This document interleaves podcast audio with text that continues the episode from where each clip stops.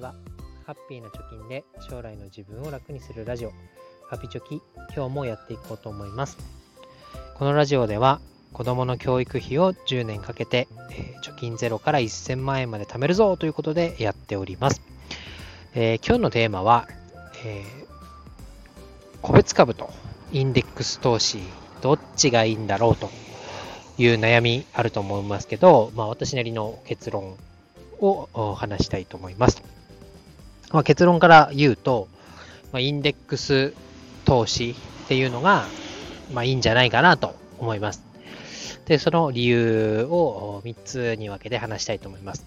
で、1つが、まあ、特にね、もう何も考えなくていいっていうのが1つ。え2つ目が、え心が穏やかでいいということが2つ。そして3つ目が、まあ、タイミングとか金額を、え考えなくていいということで、1つ目と通ずるところがあるんですけど、この3つを軸に話していきたいと思います。まず、1つ目の何も考えなくていいっていうのは、これは、え3つ目のタイミングとか金額ではなくて、何を買うか、どの銘柄を買うかっていうのを考えなくていいということです。で、これは、まあ、えー、GAFA とか言われてますね。えー、Google、Microsoft、Apple、あとなんだ、Facebook とか、そういう有名な株、個別株、企業の株を、まあ、買ってもいいでしょう。ただ、あ伸びるとかね、成長するスピード、まあ、つまりは、えー、自分のお金が2倍とか3倍になるスピードっていうのは、えー、調子のいい企業、えー、すごく成長している企業をしっかりとね、こう、先を読みができて、えー、当てられれば、すごく伸びる可能性はある。自分の資産がぐんと伸びる、えー、可能性はあると思います。しかし、えー、よく言われているように、もう、そういう新聞なんかにね、取り上げられた時点で、半分ぐらいは成長がもういっちゃってるよというか、えー、0から50ぐらいまでの成長っていうのはもうしてるよと。そこからあさらに50から100にするのはいくらこう調子がいい企業でも難しいみたいなことを言われてますけど、まあ、まさにそうだなと。その0から50までぐんと伸びる企業を探すっていうのは、えー、なかなかね、えー、難しいんじゃないかなっていうのは感じてます。なので、やっぱり結論としてはインデックス投資って、えー、まあ、Apple も Google も Facebook も Microsoft も、えー、テスラもちょっとずつちょっとずつ分散投資をしてくれる。で、自動で、えー、分配の金額も変えてくれるインデックス投資っていうのがやっぱり、うーん、なんだろう、時間効率的にもいいんじゃないかなと思います。で、えー、まあ、ハイリスク、ハイリターンというのが、まあ、個別株だとすれば、インデックス投資はミドルリスク、ミドルリターンぐらいただ、まあ、時間を味方につけて、複利で運用することによって、雪だるま式に資産が大きくなるっていうのがインデックスのいいところ。なので、まあ、時間をを味方につけて、で、インデックスの銘柄何か一つ選んで終わりっていうのが、まあ、ベストじゃないかなと、個人的には思っております。で、えー、2つ目のポイントです。え2つ目のインデックス投資がおすすめな理由ですけれども、心が穏やかな状態で過ごせるというのが、まあ、一番大きなポイントかなと思います。まあ、今私自身、えー、日本の株でワークマンを持ってますけど、ワークマンもね、まあ、LINE 証券の、まあ、クイズに当たったらお金がもらえるみたいな、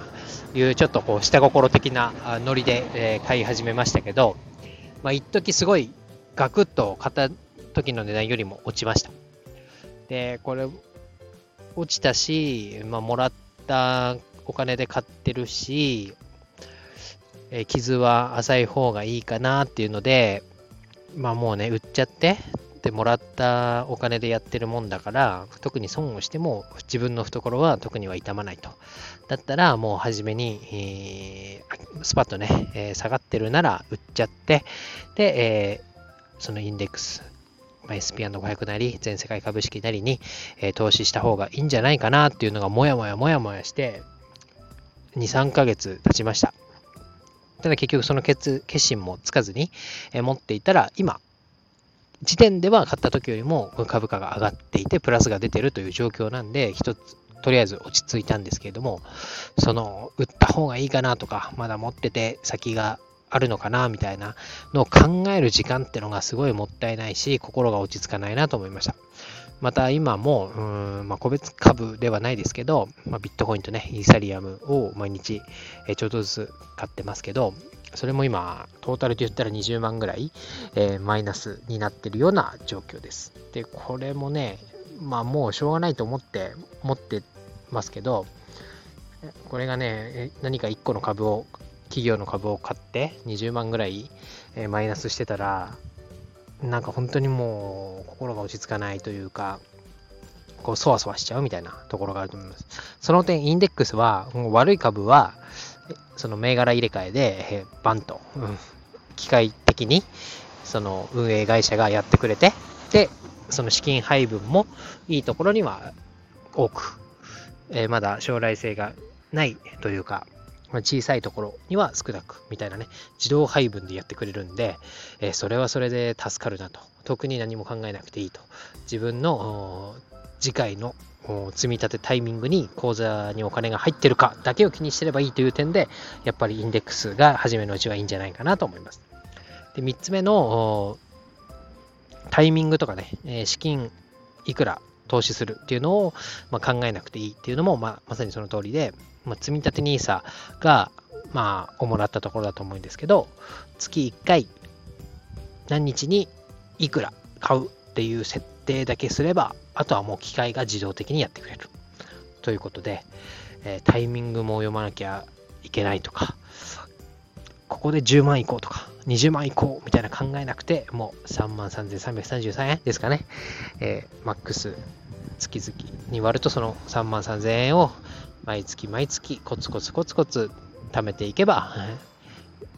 楽天証券なり SBI 証券が運用してくれるという本当にこうよく言われる退屈な投資になるなと思います。ただね、その退屈が他のまあ、投資以外に、えー、自分のリソースを振り分けられたり、時間的にも銘柄を選ぶとかではなく、別のね、やりたいこと、今だったら子育てもそうだろうし、なんか読書するとか、ラジオ聴くとか、自分の時間に割り当てられるっていうのはすごい大きいなと思います。もうちょっとこうね、子供の手がかからないようになってきて、で、自分の時間もある程度確保できるなっていうところまで来れば、うん、実際にこう、個別の銘柄に、えー、調べて、将来性のあるなと感じたところにお金をかけるっていうのもいいと思いますけど、今ね、ちょっと自分の現時点での状況っていうのは、えー、そこまでこう自分の時間も多く取れるわけではないですし、家にいれば子供の相手をしなきゃいけないというところなので、まあ、決まった時に決まった金額でコツコツ投資してくれるインデックス投資がやっぱり今は自分に合ってるなと思います。で、これが個別株がどうだとかね、高配当 ETF がどうだとか、あ配当をもらえる株がどうだとか、優待株がどうだとか、いろいろこう投資と一括りにしてもいろんな投資方法があります。この辺も今調べていて、まあ、ちょっと興味は出てきてるところではあるんですけど、まあ、お前は今やることはジュニア NISA を満額積み立てて、あとは積み立て NISA を満額忘れずに忘れずにというか、えー、欠かさずに投資をするっていうところに集中しろと、えー、自分に言い聞かせる意味でも今日はこの放送を撮ってみました。えー、話に出たね、え積み立て NISA であったり、ジュニア NISA、あとは LINE 証券で株をもらおうみたいなところを記事に、ブログの記事にしてますから URL 貼っておきたいと思います。今日は以上です。バイバイ。